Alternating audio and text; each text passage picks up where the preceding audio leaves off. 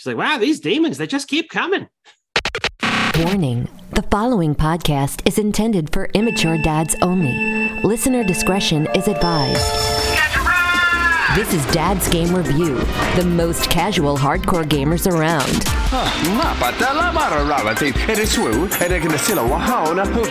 Reviews and news from every platform. We waste our time so you don't have to.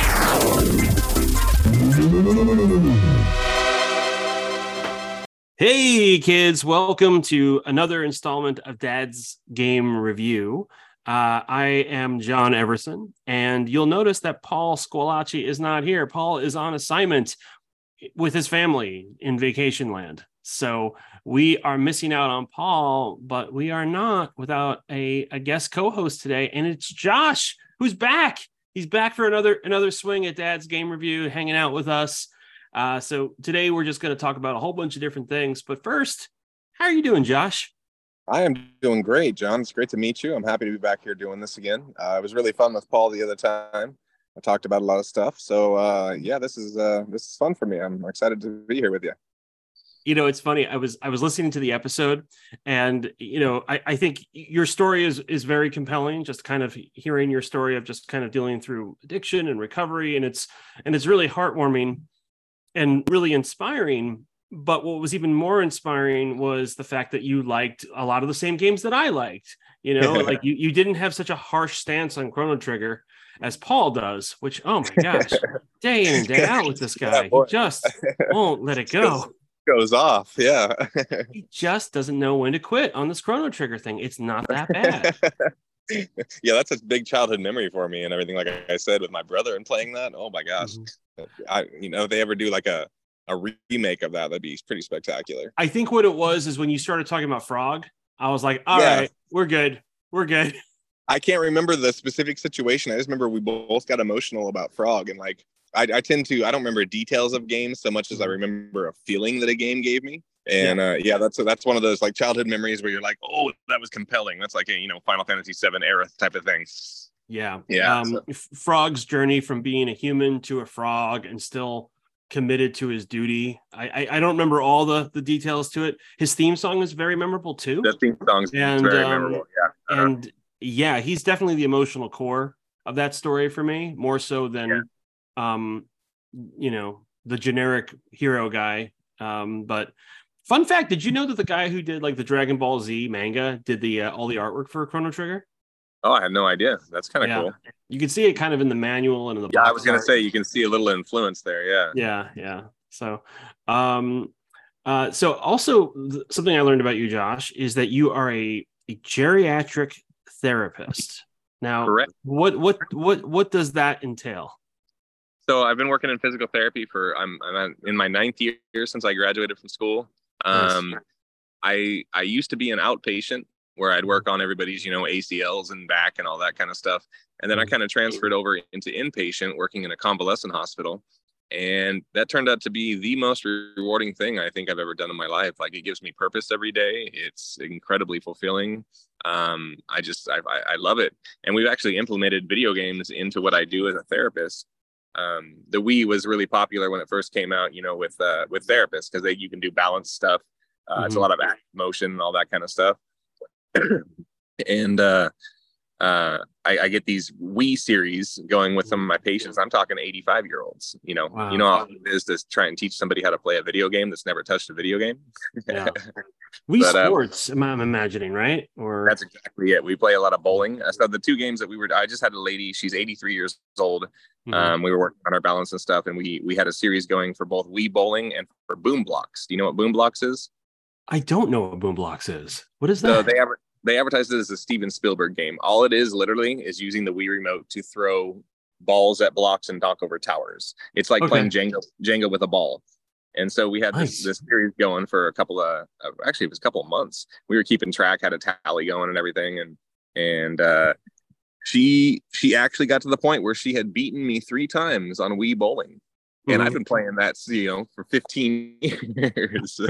so an 83 year old beating me, I thought that was kind of funny, but yeah, so that's what I do. I try and implement, and we're going to actually be getting a new upgrade to a, a, specialized video game uh, interactive system that's specifically di- designed for convalescent homes.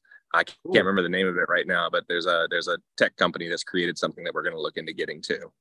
That's fantastic, and it's nice to be able to find purpose in what you do, and then also be able to tie it into video games and everything. And uh, exactly. uh, you know, I, yeah, at, at least it's like at least it's not like you're playing like Doom together with like an 85 year old and uh, she's like, wow, these demons they just keep coming. Yeah, right. yeah, I can't picture that. It's it's hard enough having a one button interface with some of these games, you know. Yeah, but uh, yeah. they get it. you know that is really lovely, and it's it's awesome that you're able to find that that that space. That's that's really good. I uh, you know for me, if video games come up at my work, it's like it's very rare, even though I work in software development though my coworker did say like oh this person's so busy. He's tanking so many projects right now. And i was like hey look at you. Yeah we right. him, we gotta throw that guy a health potion you know? So, i was very impressed. I actually got one of my coworkers recently to start joining me. Uh, she's uh, my speech therapist at work. Mm-hmm. and uh, i got her on diablo with me now gaming with me. So we talk about that at work and stuff. It's kind of funny because my boss just has no relation to that kind of thing. She's like, What are you guys talking about? What do you guys do? And I'm like, Yeah, playing video games with speech therapist. well, I think you actually jumped into where I was going to go next, which was what are you playing lately, Josh?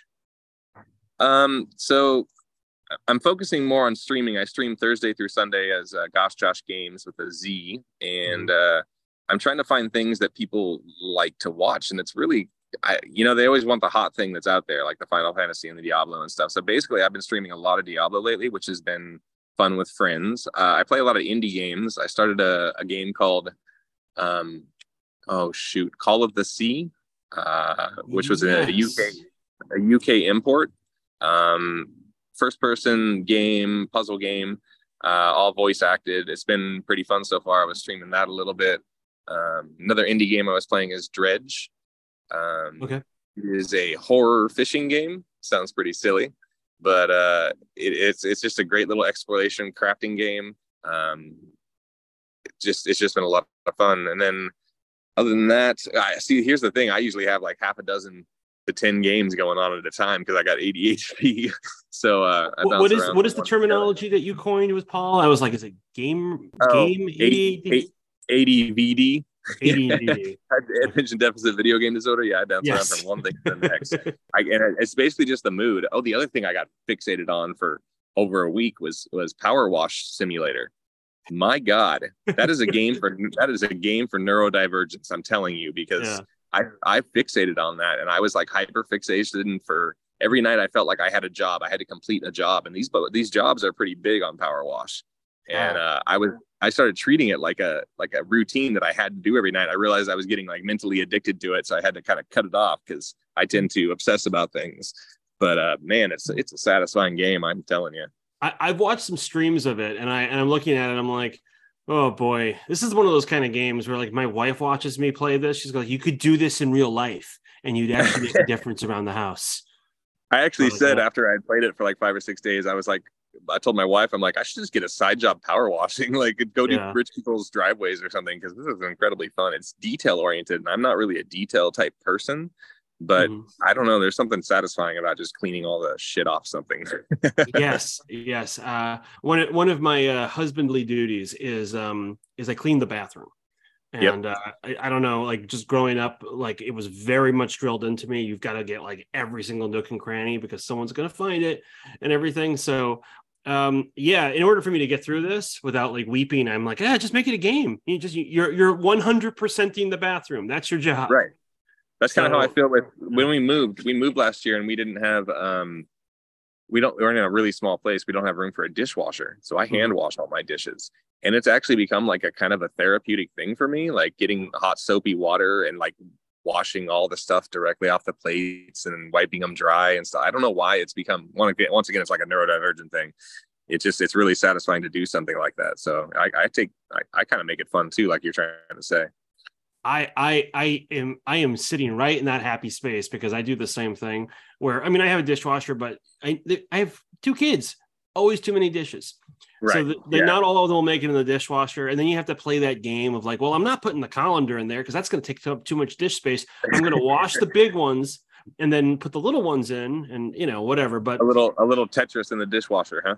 The big big time Tetris dishwasher games, and uh, and you know I have my headphones on, listen to my jams, and it's just yeah, it's very uh, therapeutic. I doing sort of repetitive tasks. It doesn't sound like it's drudgery, but like like I have friends who do that with Warhammer figurines. You know, they paint yeah. the little the little action figures or whatever, and it's just it's just calming. So it, yeah, yeah. Some some people really like to. And that's what the hyperfixation is. Like you really can get focused on something, and it gives your with my ADHD and stuff. It gives it gives me a chance to be involved in something instead of scattering around from one thing to the other. I I, I have to really focus and fixate on things to get into them. So yeah, yeah, I I, I definitely feel that.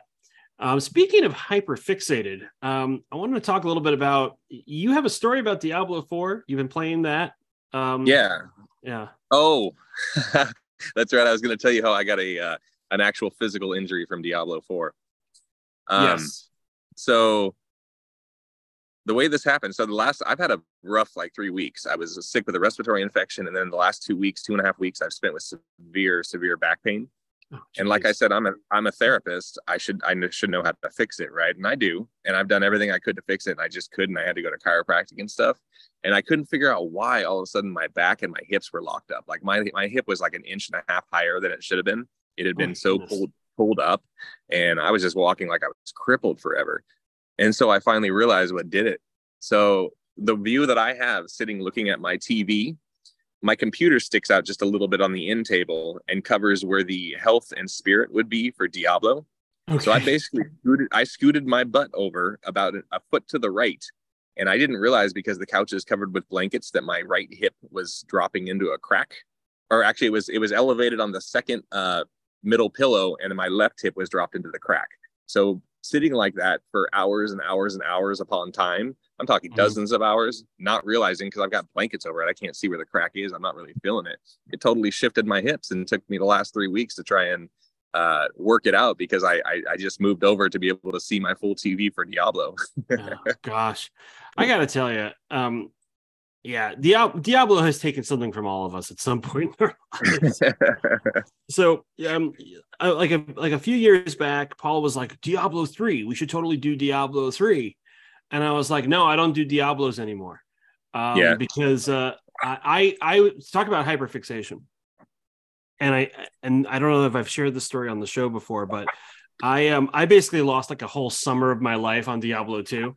Right. So like I um I was in college and I kind of stopped going to my classes and then then my girlfriend enabled me and got me the Lord of Destruction DLC the day it came out and I was just oh, like yeah. well well, there goes my semester.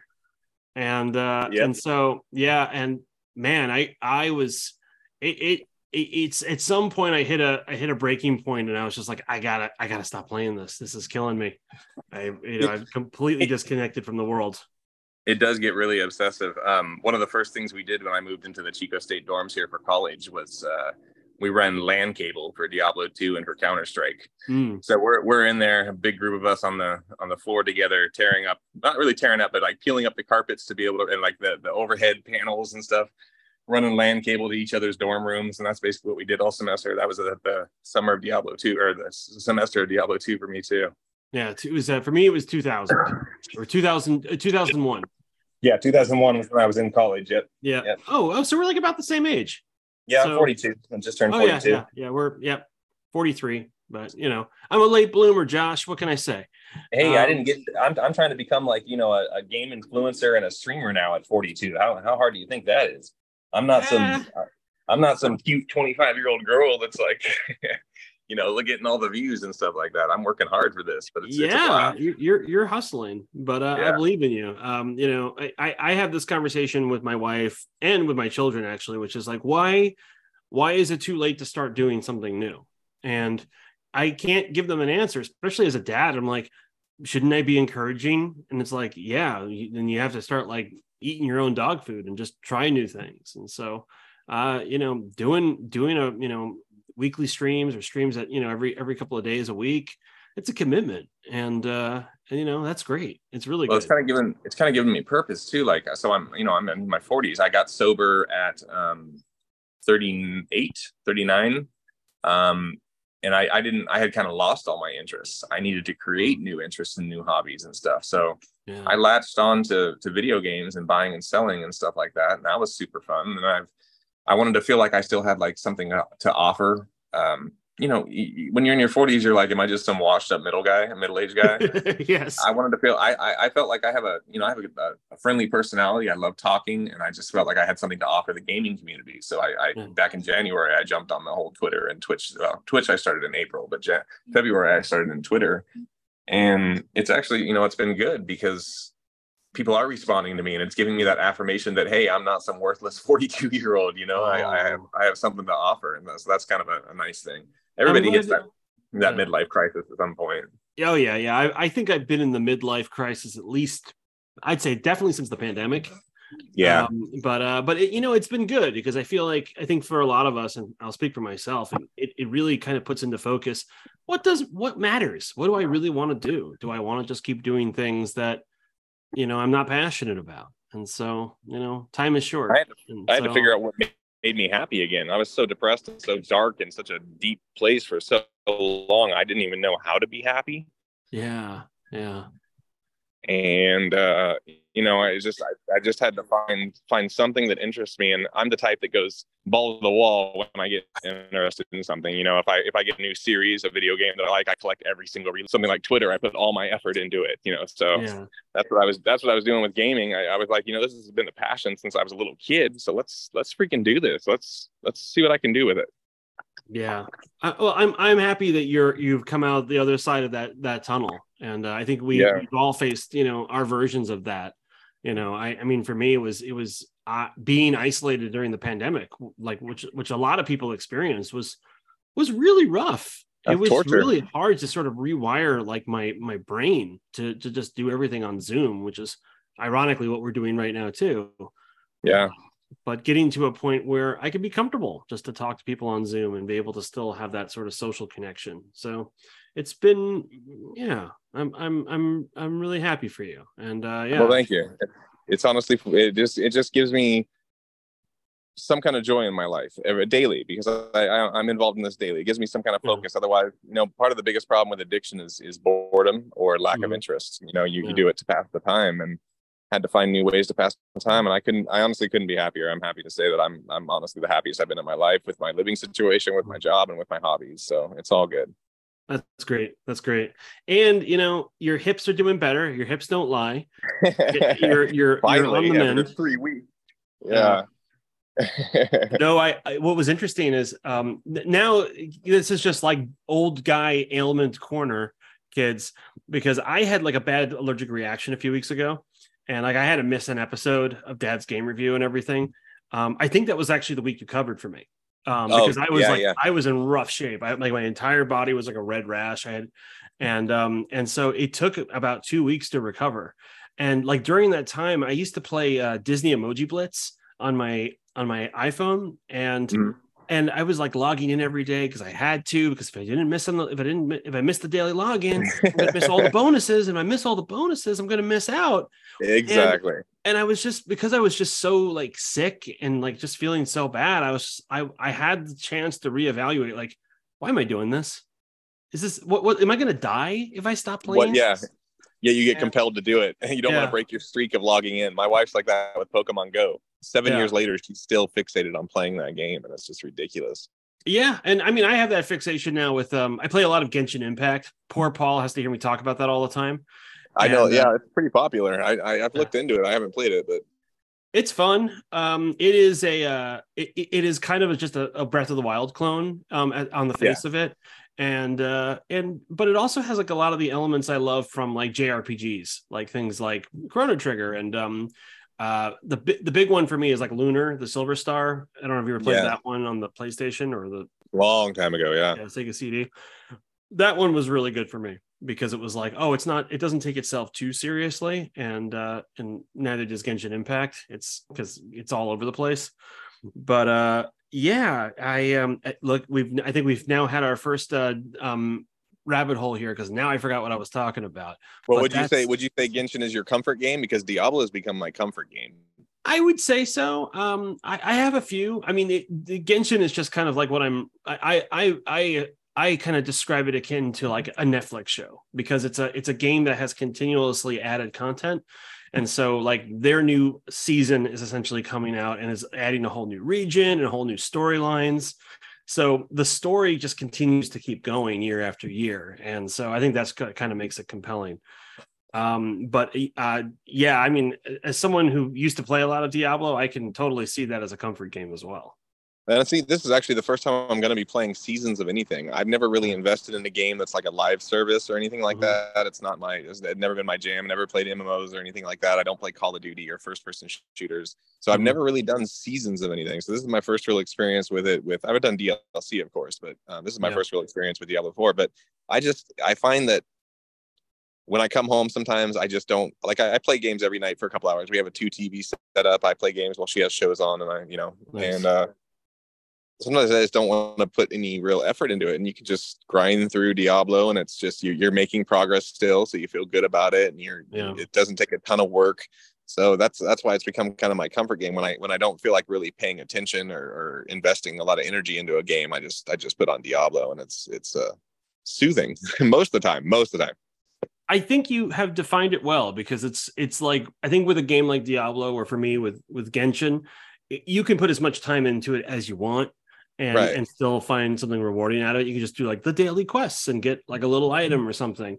Or you know you could just skip and just not play for a while, and and yeah. there's ways like where it's like, well, you get all these extra things all over the time, and it's like, well, you can kind of bank these resources that you get daily, and then when you're playing it again, you can. So and I you know, and I'm still learning. I'm still learning every week a new stuff because I've never, even though I've played a lot of Diablo, it's been 20 something years, and I, I yeah you know there's all these new things to learn about it and stuff you can do and tips and tricks and builds and all that kind of stuff. And i haven't delved that deep into it. Like i said before i kind of get a feeling for games more than i you know over analyze or or uh you know get all detailed about it. I like i like the general feeling of a game. I'm kind of mm-hmm. a feelings dude. Um but yeah it's just uh i don't know. It just seems to be what the easiest thing to play right now. Yeah. What what what like class are you doing in Diablo Four? Uh, I started off with a, a druid. He's uh, he's level 55, I think. That's the other thing. I'm not like I'm not playing on tier three, four, five. I'm not grinding crazy. I'm not mm-hmm. level 80 something. I just I have a, a druid that's 55. That's pretty fun. I've kind of built him as a um, like I said, I haven't done any official builds. I've built him mm-hmm. basically as a storm storm controller. He everything he does is, is related to weather and and lightning and tornadoes and thunder and stuff, and it's just kind of fun that way and then I have a uh, I have a druid that's just about to hit level 50 that I've been working on that uh, I've built her based around flurry, basically being able to move mm. quick in and out and and you know jump in and out, multiple dodges, uh, imbuements and stuff to to make her stronger. So it's I don't mm. know, it's just kind of fun playing around. I've reset my my abilities probably two or three times on the characters and rebuilt them different ways. It's just it's just fun to play with. Yeah, I I, I remember doing that in a lot of games like uh like Diablo 2 where it's like, well, what if I tried doing a necromancer and I just used this part of the skill tree? What would happen right. then? Right. And uh like how many skeletons gonna have on the screen at once, you know, that are mine. um, but that that is that is cool. I'm I'm glad you're enjoying it. Um I you are also playing something else that I am I am very interested in from afar, but I don't really have the time or inclination, which is you're playing Final Fantasy 16. I know it's one of the hot new games out. I know I sound like it's so such like a pod. It's a hot new game. It's, it's a hot new game, guys. hey guys, so I'm I'm here. I'm here with Josh. We're playing Final Fantasy 16. Keeping it real. yeah. So what uh, what do you think of Final Fantasy 16 so far? So I'm a huge Final Fantasy fan. I have played other, other than the online multiplayers, I've played every single Final Fantasy since the NES days. Uh, I remember renting the first one from from my local video store at like mm-hmm. nine, ten years old or something like that. Yeah. I always I always appreciate it. And the other thing is I don't nitpick games. God, you see on Twitter or gaming groups people just tearing games apart for what they don't like about it or something like that. I'm not once again it's that general feeling of a game. If a game gives me a good feeling, like I'm mm-hmm. totally enjoying myself. I don't need to tear apart every detail. So you've got everybody out there like, oh, it's not turn based, oh, it's not open world. I'm not playing it. I refuse. I'm protesting all that kind of bullshit. Mm-hmm. Well, I, I take I take games for as they are. And so as for character development, I, this is a really strong entry. Mm-hmm. Clive is an amazing, amazing character. Cid's an amazing character. Jill's amazing. Like they're all very. I'm I'm down with the personalities and and them as being the lead of everything. It's it's it's pretty cool. Um, I'm only about 15, 17 hours in, so I can't say I've really experienced a lot of it. Um, mm-hmm. The story has its moments. It gets really intense and really captivating sometimes with boss battles and story advancement. But then it loses me in between with uh, all the side missions that they do, where like I said, with that that attention deficit stuff, I can sit there and watch a cutscene and not register anything that they're saying because it's so uninteresting. Yeah. yeah. Like, and I, I, feel like I'm losing, I'm missing out on some of the game because it's it's not holding my attention, which can be hard to do sometimes. Um, I played 90 minutes last night just doing some side quests. And I can't tell you a single thing that actually happened because it just wasn't it wasn't registering with me. It didn't hold my attention. These but as for the main part of the game, yeah. oh, sorry, go ahead. No, go ahead. Go, I was no, just gonna say it's just like a lot of these games will be like, oh, there's you know over 700 hours of gameplay, but it's like, yeah, but doing a lot of stuff that's just like it's just like crappy. It's just like you know, it's just like sawdust padding that you don't yeah. really care about. But oh, go on. What, what were you doing last oh, night? And, and so and and so far the the the whole equipment thing has been really basic. Uh, traveling is really basic. You just it's super linear, and I'm okay with linear. Honestly, open world games mm-hmm. they overwhelm me. I, I was playing Horizon recently and pulling up the map on Horizon and looking at everything marked there. It'll cause a panic attack. I swear to God. but uh, yeah, so the, it's very linear, kind of basic with all the. There's I haven't got too much depth out of it yet, which is fine. Um, I just I wish I feel more connected to it. I know people are raving about it. I'm sure the story is going to be fantastic. I have I'm not talking crap about it at all. These are just mm-hmm. things I've experienced with it myself. So uh, I'm still excited to see where it goes. Someone online compared it to like Game of Thrones in terms of like the the tone. Is that is that is that accurate? Yeah, it's warring warring nations or countries or whatever. That mm-hmm. uh, and there's a whole. They have something called active time lore, and mm-hmm. I haven't really experienced a whole lot of it yet. But uh, there's a girl you can go to that I guess as you go through the game and change the tides of what's going on, you can go back in there and and recapture the story and where characters are at now in the story as you've progressed. I, I could be totally wrong about somebody hearing me say this, but that's what I kind of take from it, and I think that's kind of interesting.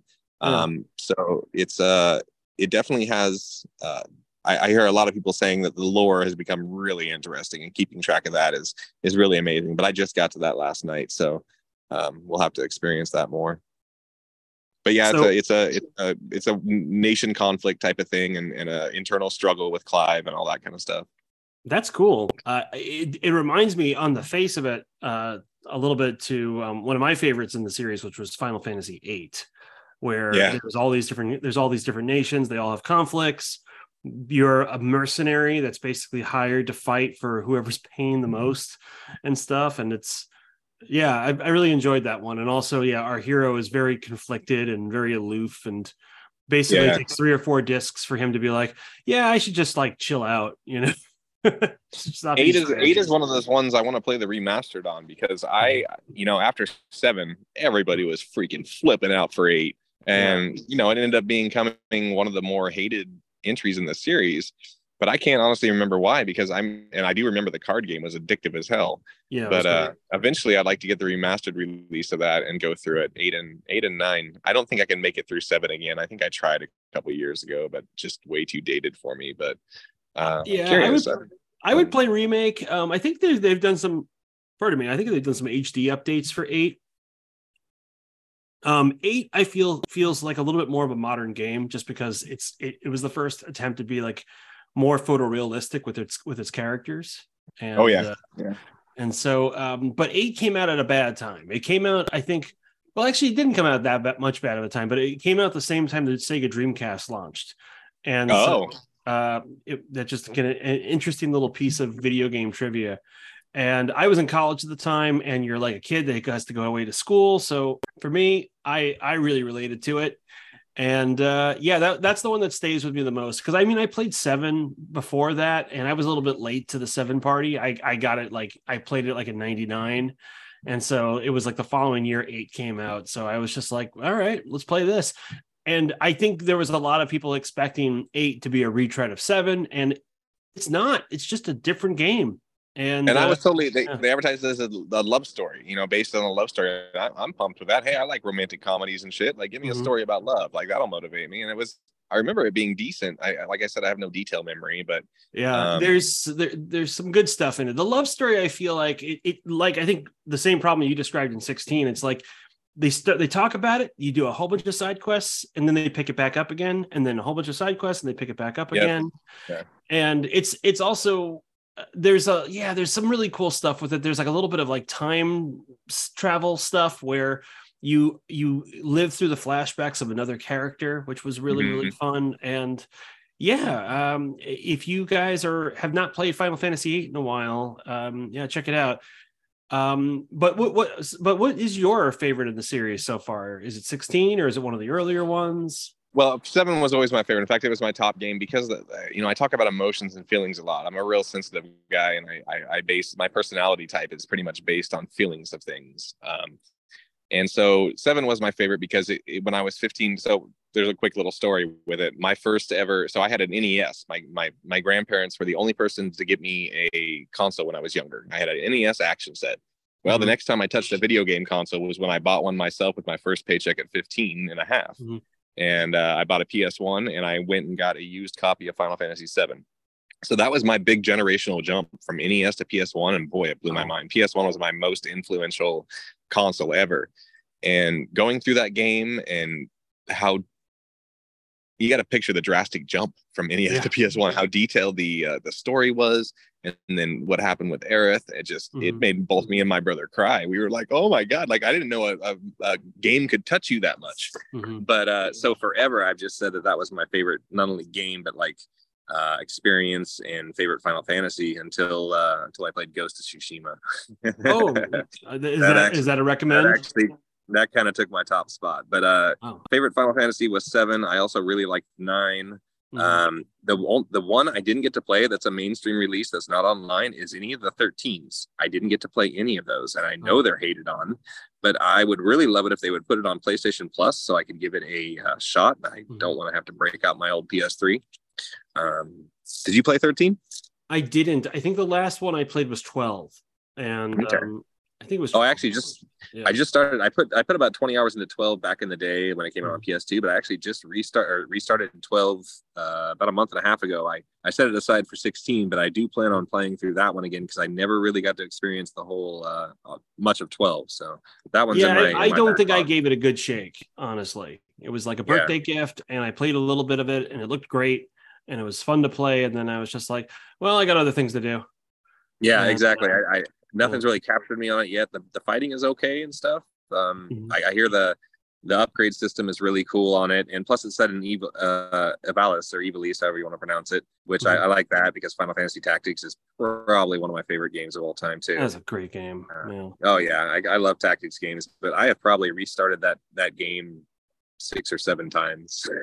That's awesome. just so fun, and you can build the jobs a different way each time. Like if they if they gave me a true, fully fleshed out sequel to Final Fantasy Tactics, I would be over the moon. Yeah, I mean, I, I, I really, I think eight is my favorite. Um, and I, I don't think it's unusual for you to say that jump because, like, even still before that, it was the SNES, you know, Final Fantasy three, which I know everybody, it's Final Fantasy six in Japan, and you go from that to seven, and it's humongous order of Massive. magnitude, Exactly. where it's like this is a movie and the other one's a game, you know. Mhm. So You go from pixel sprites to polygons, and everybody's Yeah. blowing their mind. Yeah, and and yeah, I, I'm not surprised what you said about nine. I, I feel like nine. I I I am the inverse on this. I am the minority because I played nine. I was like, this is fine, and uh, it's it's very cute, and it really feels like a nod to old school Final Fantasy. That's why I Um, liked it. Yeah, yeah, and um, uh, Vivi obviously his whole cutscene where he's like, you know, he's great. Vivi uh, is my favorite. Yeah. Yeah, there's a lot of good stuff in it. I I think for me, you know, eight is eight was my sweet spot. Again, the other like you mentioned, the card game is fantastic. And uh, yeah, I just I really really love those characters. So um, I love I love people that have unique unique choices on or unique perspectives on, on games because yeah. you know you hear a lot of hate about certain things, and, and, I love when somebody's like, you know what, y'all can hate on it, I freaking love yeah. it. I think you and I, Josh, have finally hit that threshold age. You know, I'll speak for myself. But when I was in my 30s, I was the nitpicking guy. I'm like, well, what what's up with this? Doesn't make any sense. How can't you get in that room? You know, and it's like I was that guy. And now, yeah. like, you know what? I've got kids. I've got, you know, I've got a dog. That means I don't know if that makes a difference. But now I'm just like, hey, this is fun. Yeah, you don't like it? Fine, don't play it. It's all good. Just enjoy went, enjoy what you enjoy. I went from a life of negativity. I was so pessimistic. It's so negative to I have such like positivity and hope now that I don't see any point in complaining. Like, what what is it gonna? Why am I gonna get on the a message board and just start bitching about how Diablo doesn't meet my expectations. Boy, the worst mistake I made was joining the subreddit for Diablo 4 oh, on, gosh. on Reddit. Boy, these people just they don't why are you playing the game if you hate it that much? My God. Yeah. so I just take things as they are and enjoy it for as it is, and it's it's fine. More power to you, man. Yeah, like I got a buddy who who uh, has essentially quit social media because he just realized like he just keeps burning himself on it. He's just like, you know what? I got to eventually figure out that this this is just a hot stove for me. Yeah. And, uh, and so yeah, like I I just joined the Reddit for um I'm a big Star Trek guy. So like I just joined the subreddit for Strange New Worlds, the, the new series. Yeah. And man, I'm just like, wow, you guys you guys seem to be watching a different show than I did because I I've been enjoying this, you know. Hardcore fans are just so toxic to to fandom sometimes. It's like, why do you mm. got to tear everything down? I'm I'm working my way through Discovery. I'm on I think chapter or season 4 of Discovery right now. Oh, nice. And, uh, a lot of people hated on that and they they were you know calling it too woke and all this kind of mm-hmm. crap and like it's just you i appreciate for the story they're telling. I think it's interesting yeah. as hell. I'm having a blast. It's and i'll move on to strange new worlds i'll do next. So you know right. i i don't hate a lot of things. I don't dislike mm-hmm. a lot of things. If something's not making me happy i stop doing it. Just there's the thought right? that's there's the healthiest thing to do you know? i don't bitch about it i stop and you don't have to like make you know you don't have to make a big deal out of it. Just be like, you know what, I'm just not. Yeah, it's it's fine. Yeah. Uh, uh so um, that's awesome. It's very nice to talk about Japanese RPGs. Uh, usually don't get to do that with Paul, and uh, you know, um, we did talk about a few weeks ago. They announced the remake of uh, Star Ocean Two. Did you ever play that one? That was also I played. Yeah, the, the first one I really loved on on PS One. I remember the battle was really cool. Uh, yeah, it was also difficult. I remember getting stuck. I just I couldn't. The fighting got really difficult. Um, yeah. So it's not something I'm super hyped for because I don't have a lot of memories with it, but I'm definitely will be playing it. I do. There's um the fighting in, was good.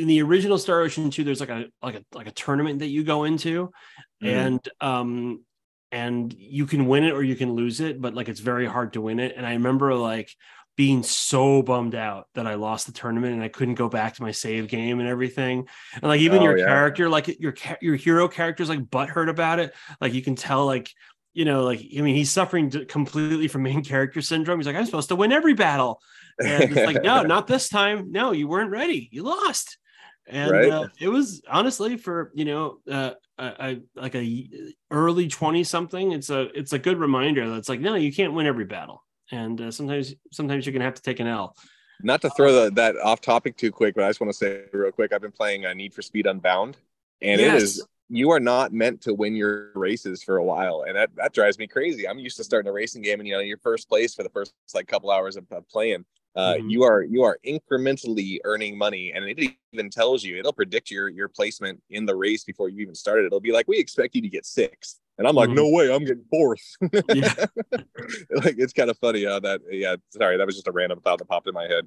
I, barely we, barely being able to make progress it's okay. I, we we we reviewed Need for Speed Unbound, and that's a beautiful game. And yeah, I I mean they they do set it up narratively. It's like, look, you're just going to do the best you can. All right, you know, one yep. one bit at a time.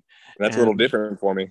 yeah, it's uh these are good lessons. These are good lessons to learn in games. I mean, I used to play Sid Meier's Pirates, and I was like, well, now I know where like every island in the in the Caribbean is. And that God, was, I love that game. Yeah, that game was one. so great. I didn't play a lot of PC games, but boy, I played that one like crazy. Yeah, that one's that one's fun. That's a that's also a Paul pick as well. Nice. Um, so I've been playing Horizon Zero Dawn too. So behind the scenes at Dad's Game Review, uh, Horizon Zero Dawn and that franchise is, is Paul's second favorite game franchise after The Last of Us. Right. And uh, and so I'm like, we should do Horizon. He's like, well, you should probably play it first. It's a really long game, and we should really talk about it after you finished it. Yeah. And I'm like, all right. And so now what I've been doing is I've just been kind of like just like micro dosing Horizon Zero that's Dawn. Have, that's what I have to do with open world games, micro dose them. Yep. And so it's like I'll play it for an hour or so. Um, I have the Steam Deck, so I was playing it on the Steam Deck, and uh, nice. we were doing a. I don't know if this if this um, if this is relatable or not, but sometimes we do like a bedtime swap where um, one of my kids sleeps in in in the big bed with my wife, and then I go sleep in my other daughter's room, and we kind of do like a like an inverted sleepover. That's really so, sweet. I like that. So with my older daughter, I can't sleep. Um, I'm trying to play Stick of Truth because we were reviewing it, the South Park game. I'm like, can't play this in front of my kid. No. Guess I'll start. I guess I'll start Horizon. No time like the present. And then my daughter was just like obsessed with like Aloy and like her like we because we were doing the beginning part where she's like a kid and she has to hide from like the the, the robot dogs and whatever, like the Watchers and everything. And she was just like, this is great. Like she was just engrossed in the story. And then um and now like I'm playing I'm like this is Metal Gear. This is basically like Metal Gear Solid 5 where you're you're using stealth, you've got your weapons, you can sort of play it any way you want. But I think yeah. you're a little bit further ahead of me. Oh no, I don't think so. I, I I think I've only I've only really done maybe 30% of the map. Um I don't even know how many hours I put into it, but I, I played it a couple months ago. I started it. It was one of those games that I kept saying, I'm gonna get to it, I'm gonna get to it, I'm gonna get mm-hmm. to it. And then as soon as I got to it, I was like, why did I wait so long? This is awesome but uh, I do have I do struggle with overworld or open world games just because they overwhelm me. Like I said, when I pull up that map, it's just like a mm-hmm. panic attack there with uh, how many hundreds of uh, marked locations are on there. Yeah, but I do. Uh, I'm having a blast just exploring. I kind of like uh, more linear stuff, like I mentioned. You know, tell me where to go and what I need to do. Yeah. But this is basically, you know, play it any way you want, explore any way you want. And man, I'm getting to some areas with some of these uh, massive mech things uh, that are intimidating as hell. I'm like, how am I ever going to take that down? But apparently, yeah. I'm going to become some kind of badass, and I'm going to be able to take down these giant things I'm encountering. I've done a few, but yeah. so we we still need to officially do a Horizon Zero Dawn review for the show. But what I will say is, what the game does very well is it's just like, hey, look, you know, there was a big old training montage, um, you know, between levels. You're grown up. You're like capable there's not going to be any like jiggle on the arrow when you're holding the bow. It's a point and click, essentially, point and shoot. Yeah. Because like you're a superly awesome, skilled, trained person. So why would there be like why would it be hard for you to kill these things? It's just all a matter of like then it becomes really about planning. It's like where where do I trap this guy? Yeah, you have to super plan it. You gotta it, you gotta scope it from a distance and make mm-hmm. your way in there and figure out how you're gonna set it up before you encounter these things. Yeah it, it, tickles exactly the same uh, bone as like playing Metal Gear, where you know Paul's like, "Tell me what the plot is." I'm like, "Doesn't matter what the plot is. The game is fun. There's a whole bunch of troops in there. You need to get from point A to point B. How do you do it without getting killed, and uh, and or setting off alarms and everything?" And so, ah, it's a puzzle. I love it. But I hate to admit it to you, but Metal Gear One and Two were the only ones I played, and I'm actually I'm looking forward to the remake of three. And I, I got a remaster of one. The one mm-hmm. was one of those influential games in my teen years too on the PS1. That game just rocked me. So I'm really stoked about a remake of well, it's not a remake of one, huh? It's just a remaster of one. But I, I think it's way, a, I think it's kind of a remake. Um, I know they're I remaking three. That. Three is the remake yeah. for sure, but I think we're just getting remasters of one and two, but I'm not positive. But either way, I'd love to experience that game again. I loved all those bosses and stuff. And uh, eventually, I don't. I just kind of fell not. I just kind of put that series to the wayside. I didn't really play three, four, or five um, so yeah, I definitely like to do it again. Yeah, I, I, think it happened to a lot of folks, and you're correct. They're, they're, remaking three, and then they're just kind of re-releasing or remastering as a collection the, the other series in the franchise.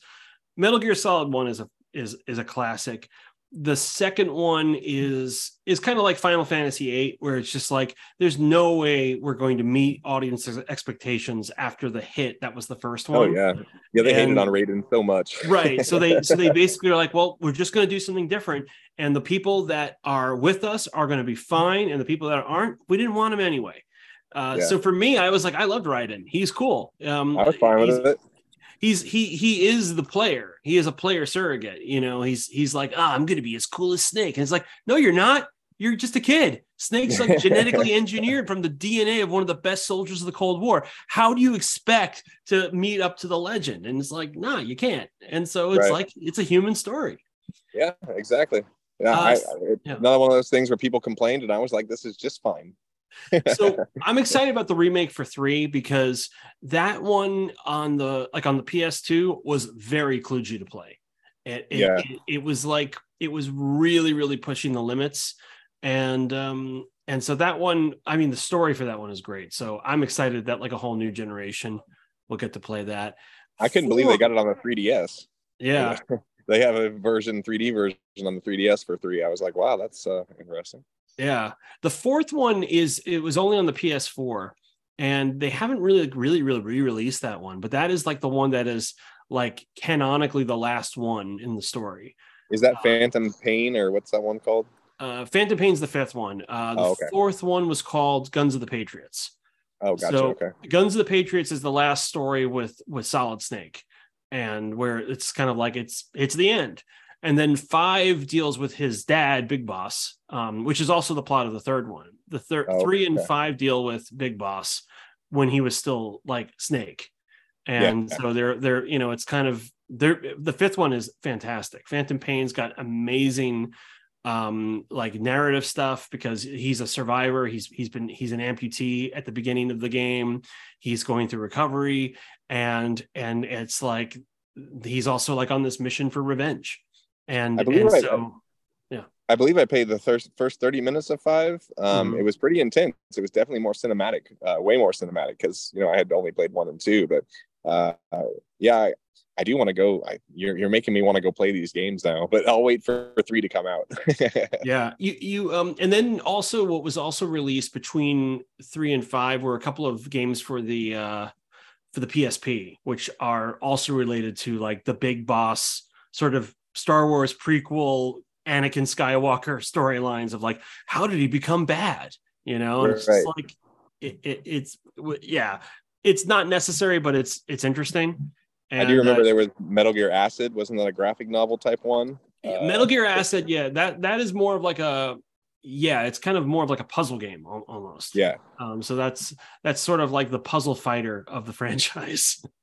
And then wasn't there Resurgence or something, which some say that was really, really short or something? What was it called uh, on PS4? Uh, so there was um there was the Raiden game, which was called Revengeance, I believe. Revengeance, that's what it which was. Which yeah. is not. It wasn't made by Hideo Kojima, who creates the franchise. Um, oh, okay. So it's kind of like a spinoff. It's it's you know I'll, there's a lot of people who like it, but it's it's a very different style of genre, but I haven't played it. I can't judge it, but I've seen the cutscenes where he's fighting the senator, and they're very funny. Nice. There's a boss who's a senator who uh, who has also been genetically altered with nanomachines, and it's crazy. It's like, what's your source for that, senator? And he's like, my source is I made it up. it's, it's really campy. Nice. Yeah. Um, let's see. So I think we've gone through the whole gamut of games that we're playing, the games that we like. Um, want to do a little bit of gaming news. And uh, I don't have Paul's soundboard, so I'm going to have to just do the sound. It's like, and now it's time for gaming news. so, uh, two bits of interesting news uh, in the world of gaming. Uh, the first one is just a couple of days ago. The uh, the FTC has just unblocked the Activision acquisition um, from Microsoft. So Microsoft can basically go ahead, purchase Activision Blizzard, and become just like a, just an even bigger Katamari of uh, technology companies. Right. Yeah. Yeah. Uh, a thirty-six billion dollar buyout. Is that what it was? Thirty-six. Something like that. Something yeah. Like that. Still, I mean, honestly, compared to Twitter, a bargain. Oh yeah, I I just can't believe it. One, well, it's Activision Blizzard, so I guess you know Blizzard's massive. So and Activision had all Call of Duty and all that kind of stuff. So that just sounds like an incredible amount of money. Um, are you looking for my opinion on it? well, that's why I brought it up. So what what do you think about it? Um, I like competition. I think. Uh, how do I how do I say this without making it sound like I'm picking on a on a company? Oh, um, well, I, I, it's okay. We we can punch up here. Because I and a reminder, I play all the systems. I got my Series S up there along with my PS5 and my Switch, so I play yeah. everything. I, I only call things like I see it, and I think buying a company to have exclusives is kind of a crappy thing to do. Um, I don't know what their end game is. And I actually uh, recently on Twitter, there's been uh, some emails going around from the the COO, I think it was, of Microsoft, saying basically if they wanted to, they would just buy out the competition. They would just they would just outspin Sony to have what mm-hmm. they want. And that doesn't seem like a very good. That just that just seems like a, a horrible way to to go about trying to increase people to your console. Um, you know, I'm just going to throw money at it, and you're mm-hmm. going to like it or not. You know, that just doesn't that doesn't sit well with me. Not that I play a lot of Blizzard games or a lot of Activision games at all. I really don't. So it doesn't concern me there. It just seems like a a bad way to go about acquiring new licenses and stuff like that, you know? Yeah. It's uh I mean, we're we're I think we're seeing this we've been seeing like a corporate consolidation for years and years and years. Uh, you know, like you know, I I work for Disney and so um, yeah. we, we are we, we see it firsthand all the time because you know there was the acquisition of pixar and marvel you know like like 10 years ago and then recently the acquisition of fox. And so there's always this this challenge of like well you want to acquire all these brands but you also want to have them embedded into a company. And yeah. so it, i mean I, I feel for the people who work for activision blizzard because what always happens with these acquisitions is there's always layoffs because now there's redundancies. And uh, so i think from a human side of it there's going to be there's going to be some pain especially for people who are just trying to do their job day in and day out. And uh, yeah i mean i i i think prob- there there will always be competition. I think what will happen though is my fear is it will be something kind of akin to um, like disney's acquisition of star wars where it, it, it's going to have some successes, but it's just going to be changed. It's it's going it's to be, be watered down and milked and all that kind of stuff. And and yeah, yeah. It, you you you take a brand and it becomes like zombified. Um, I think yeah. they call it, and it's just like, well, I mean, uh, these are all brands I like, but it's not really the same game anymore. Exactly, and, and they, so, they're buying they're buying studios and they're gutting them. You're, you're taking yeah. the heart out of you're taking the heart out of the development of the studio. Like, what yeah. is that accomplishing for you? And on a comparison, um, you know, Sony is known for their exclusives. They have some amazing exclusive. They have Sony Sony video game production company. Mm-hmm. Um, Xbox just doesn't have the exclusives, and so instead of creating these IPs that are substantial and a foundation, they're buying out companies to get the IPs, and that and uh, that's just so much. It's just so different to me. That's not doesn't seem like a way to I'm sure it's going to work for them. I'm sure they're going to get more people to the console because of it, but it just doesn't feel like the right way to go about it. And I'm sure some people are saying, yeah, so or PlayStation does it too. They're trying to buy out companies too. I know they are. I know yeah. they are, but they're they're established as somebody that has great uh, exclusives developed by their in-house studio. Right. Um, and so that just that's the separation on it is that Sony has worked for their exclusives and Microsoft seems to be buying them, like buying Bethesda and buying Activision Blizzard. Um, that just doesn't feel like the right thing to me. What's really ironic, if you really go back in history, I mean, first of all, it seems like in general, Sony is a little bit better uh, of an employer to its creators. And yeah. I mean, because like going back to Metal Gear, one of the reasons Metal Gear Solid 5 kind of got some mixed reviews was that um, the creator Hideo Kojima was constantly butting heads with Konami and he was on the outs with Konami while that game was being made. And so literally talk about zombie brands. Then Konami just released like a cash grab called Metal Gear Zombies, um, which was they basically just repurposed Metal Gear Solid Five and added zombies to it. And um, and so uh, so Kojima went over to Sony and started doing a lot of projects with them. You know, Death Stranding was the big one, and it's like if you are able to get and attract creators and let them do the things they're good at, that's really what's going to get you you know where you want to be and it, the ironic part is like you know like activision started because developers and creators weren't getting the credit they deserved and they weren't yeah. getting because they were all sony they were all atari guys that weren't allowed to put their name on the game and so yeah. you know activision was like i'm making you know i'm making you know whatever like the the three little pigs game by so and so or um or pitfall you, you know was a big one and and they all had like the names of the creators and it was all sort of like creator owned and now it's just like it's just like another giant corporation again. And so well, there's a there's a reason why I'm an indie gamer primarily. It's and that's because I believe strongly in letting the artist be the artist. Like you yeah. create what your your heart wants to create. If you're trying to tell me a mm-hmm. story, and they have the best stories. My favorite games ever are are usually little indie games that are maybe three hours long and yeah. they're an artistic experiment. There was one I just played recently. Sorry, not to get off topic, but I played. I'm really obsessed with Annapurna picture or Annapurna video games, uh, yeah. the company publisher, because everything they release seems to be like just the perfect indie to me. But I was playing this game Hindsight, which was created uh, by one one lady telling a mm-hmm. story mm-hmm. of her own life, and man, it's just so powerful, so powerful. So these big blockbusters, as as hyped as they are, what the company is doing to the franchises and stuff like that, it's not always going to reel me in. It's just not that doesn't do it for me. You know, I want I want passion projects. I want somebody to be putting their artistic ability into something without a corporation telling them we need more loot boxes, we need more this, we need more that, and less this. It just doesn't that just doesn't register with me. So uh, that's why I do indie games mainly. Yeah, it, it's funny. We we have actually reviewed a number of Annapurna games. I think the mo- the biggest one we want we did was Stray, but there's the other game. Um, uh, when the past was around, I think is what it's called. I think that's also Annapurna. Um, uh, the, uh, maybe I'm wrong. I don't have um, the. I don't recognize the name of it. I have a. I have a list. I've been. I've been playing my Annapurna Adventure trademarked.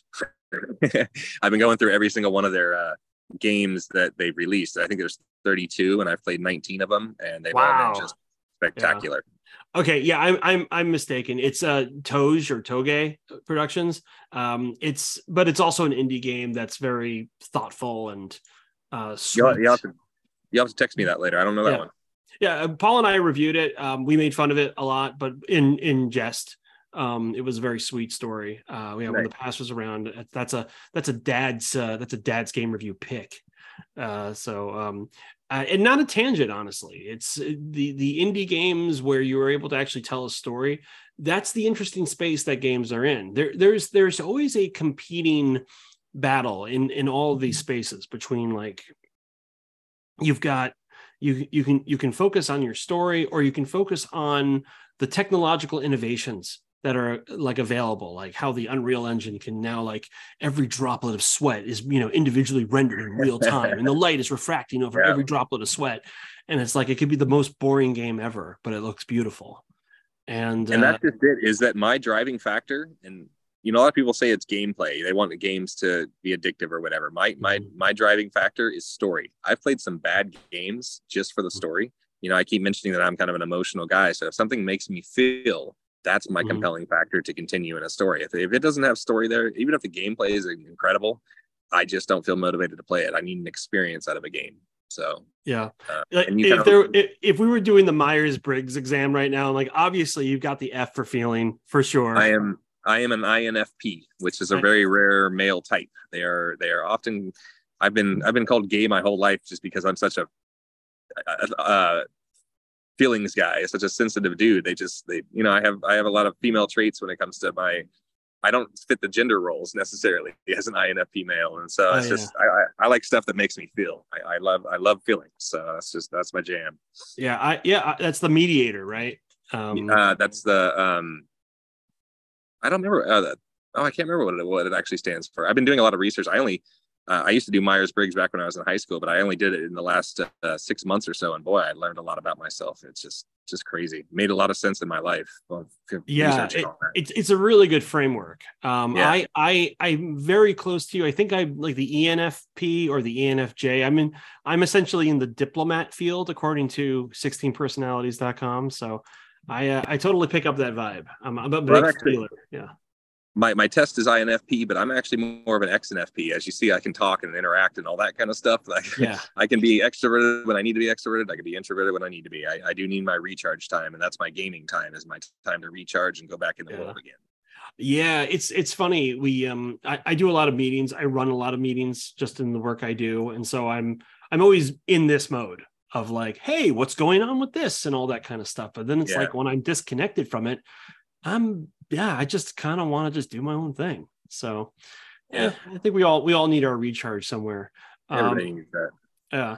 Uh, the the other bit of news I want to talk about, which is kind of a fun coin flip from Activision Blizzard, is so Sega's developers uh, this week um, in the United States have formed now what is called the largest video game union in the United States, and uh, they are called the Allied Employees Guild Improving Sega. And uh, so there, there's a couple here in um, in I think Burbank and a couple other places around California. I think that's and awesome. So, I think that's great. Yeah. So it's uh it's one of the yeah it's it, it, gaming unions in general. I'm I'm all for. Uh, when I first came out to California, I worked on a project for Netflix, and the hours that just like quality assurance testers did, just testing the software yeah. to make sure it worked, and and the pressure they were on, they were working crazy crazy hours. And you know we've all heard these stories about crunch and all that, and it's like yeah, like there needs to be some kind of labor labor advocacy here. But corporations do do everything they can to prevent any kind of unionization. Doesn't matter what corporation it is, because workers' rights are trampled on all over the U.S. and in a lot of countries. Um, so I, I do believe in in unions. I, I wish I had a healthcare union to help me out. You know, yeah, uh, yeah. Just, um, they need to yeah like you said with the demands uh, the mm-hmm. time crunches and all that kind of stuff and, and working late hours you know 16 hours a day working on programming in front of a computer the brain drain all that kind of stuff they need to get acknowledged they need to be mm-hmm. respected and they need to be paid correctly and if that yeah. takes a unionization to do it then i'm all for it you know they, they can yeah. they can do a strike like the writers guild is doing right now or the the actors guild and and uh, if they're not getting their compensation and their recognition so yeah um, i'm all for that i i think I don't I don't like seeing people taken advantage of, and I I know a lot of people. I work long hours where I should be taken care of better and stuff. You know, I feel that, yeah. so I understand. I understand it. And and these people are doing they're doing great work. I mean, they're amazing they're, work. The they're the the you know a lot of the joy I have is is you know is playing something, but it's like if you know like the thing you're making or playing is is from someone that's underpaid or under overworked, it's kind of like if you're like aware of it, it's kind of just like a little heart wrenching. Makes like, you, makes you feel like crap. Yeah, I don't yeah. like knowing people are taking. I'm very empathic, and I don't like yeah. you know knowing that other people are struggling or suffering. Like everybody should be taken care of. We should all get along with each other. I just yeah. want a big, happy, happy, livable life. You know? yeah. No, it's kind of like um. They, there was this news about how the new Spider Verse movie, which I don't know if you've seen it, but it's fantastic. Not yet, but I want to. Oh yeah, I love the first one. Yeah, the, the second one is is excellent and uh, and then like all the news articles about like yeah these people were for the animators were forced to work crazy crazy hours having to do like like a lot of repeated things over and over again. And then it's kind of like well i'm looking at the pyramids here. You know what i mean? It's like this is a fantastic achievement but it's like on the backs of like you know hard labor so, yeah right you know well, it's uh, like the sweat the sweatshops that produce the iPhones. You get yeah. something, you get something horrible, something nice from something horrible. It's just yeah. you know, people, we don't recognize that all the time. We don't think about what what the production costs. We just want our new fancy thing. So yeah, to make a to make a game reference, just the meta about how we think about unions has changed over the last few years because the last time the Actors Guild and the Writers Guild were on strike was like in the 1960s, where you know, having a union was not a controversial idea. It wasn't a political idea. It was just like, oh, right or left, wherever. It's like, oh yeah, yeah, totally. Unions make sense. All and, it is is protecting workers' rights. Like, yeah, it's, a, it's a really basic thing, um, but it, it it's been politicized to divide people, and it's just like, yeah, but like, don't you want to get paid for the work that you did? And like, right, so, just be acknowledged, respected, and treated like a human for doing what you're supposed to do to, to survive. Like everything yeah. should be a living wage. Everything should people should be not struggling as bad as they are. That's just my personal opinion. Maybe I'm too liberal or something, but I think everybody should be taken care of and everybody should be working for what they have. And and you know, it should you shouldn't have to bust your ass three jobs to make your rent payment. That's just how I feel about it. You know, it's just it doesn't need to be like that. So yes, it, we, we, if, well, unions can help, do it. Yeah, Sorry, Paul. We've we've now turned it into uh to a Marxist uh, game review. You have nothing to lose but your game pads. Communist game reviews. Everybody yes. should be happy. Yes. Um, I know, right? uh, yeah, I, I, I just finished playing Das Kapital on the Nintendo Switch, and it's great. You know. Right, right, right. Um, yeah, Paper, I'm gonna play Papers, Please. I hear that one's yeah. a good Russian. Papers, game. Please yeah. is a good one. Yes, and it's uh, yeah. Papers, Please is great, by the way. Is it? Um, oh, it's fantastic. Paul and I have both played it, and I played Papers, Please when I was like working a very mundane job, and so I was just like, it was like after a day of work, I'm playing Papers, Please, and I'm just like, this is my job I'm just doing my job game. And and they're making me feel just yeah. as bad in the game as it does in real life. And I was just like, I need to I need to just go outside and take a walk. I need to touch grass, as the kids say. yep, yep, yep. So I, I think we're just about done. But you know, there's one thing I did I have to ask you is where can people find you, Josh? Oh, um, yeah. So I'm really active on Twitter. I'm a really talkative guy. I will. Uh, I'm Gosh Josh Games uh, an S. There is a discrepancy between Twitter and and uh, Twitch because I'm I'm fighting to get that S again. On on mm-hmm. Twitch, mm-hmm. I'm Gosh Josh Games with a Z, G A M E Z, and uh, I'm on Thursday through Sundays. I'm going to be on tonight. I think I might start Days Gone tonight. I don't know. I have a, tonight's a solo stream, so I'm not sure exactly what I really want to be doing. Um, so but, this uh, episode's uh, going to drop on Monday. So guys, I hope oh, okay. you watch this Days Gone stream. You know, because we're going to be checking on you. You know, I think that's what I'm doing tonight because everybody keeps. I've for I've had dozens of people tell me to play it in the last couple of months, and it's just some one of those games I kind of passed by. So uh, they say you know, the story can be as powerful as The Last of Us, and I find that highly wow. skeptical but I mm-hmm. will uh, I will give it a shot because Last of Us rocked me. But that's my plans. I stream Thursday through Sunday. Gosh Josh Games on Twitter, Twitch, Gosh Josh Games with a Z. And I appreciate hanging out with you, John. It's been a blast. Oh, it's been a pleasure here. Uh, you can find us at Dad's Game Review at Twitter. Uh, we're also at dadsgamereview.com, and you can find us on Apple Podcasts. Hopefully, that's how you found us. Uh, you can also complain to me at John Everson D20 at twitter.com. And um, that's about all where you can find us. My dog's here on my on my arms it has nothing to do with the plugs, just talking about it. But uh, Josh, it's been a pleasure. Thanks for coming back on, and uh, hope all you folks have a great rest of your day. So see you around, kids. Wonderful. Thanks, bud. Right. Bye. Bye. And.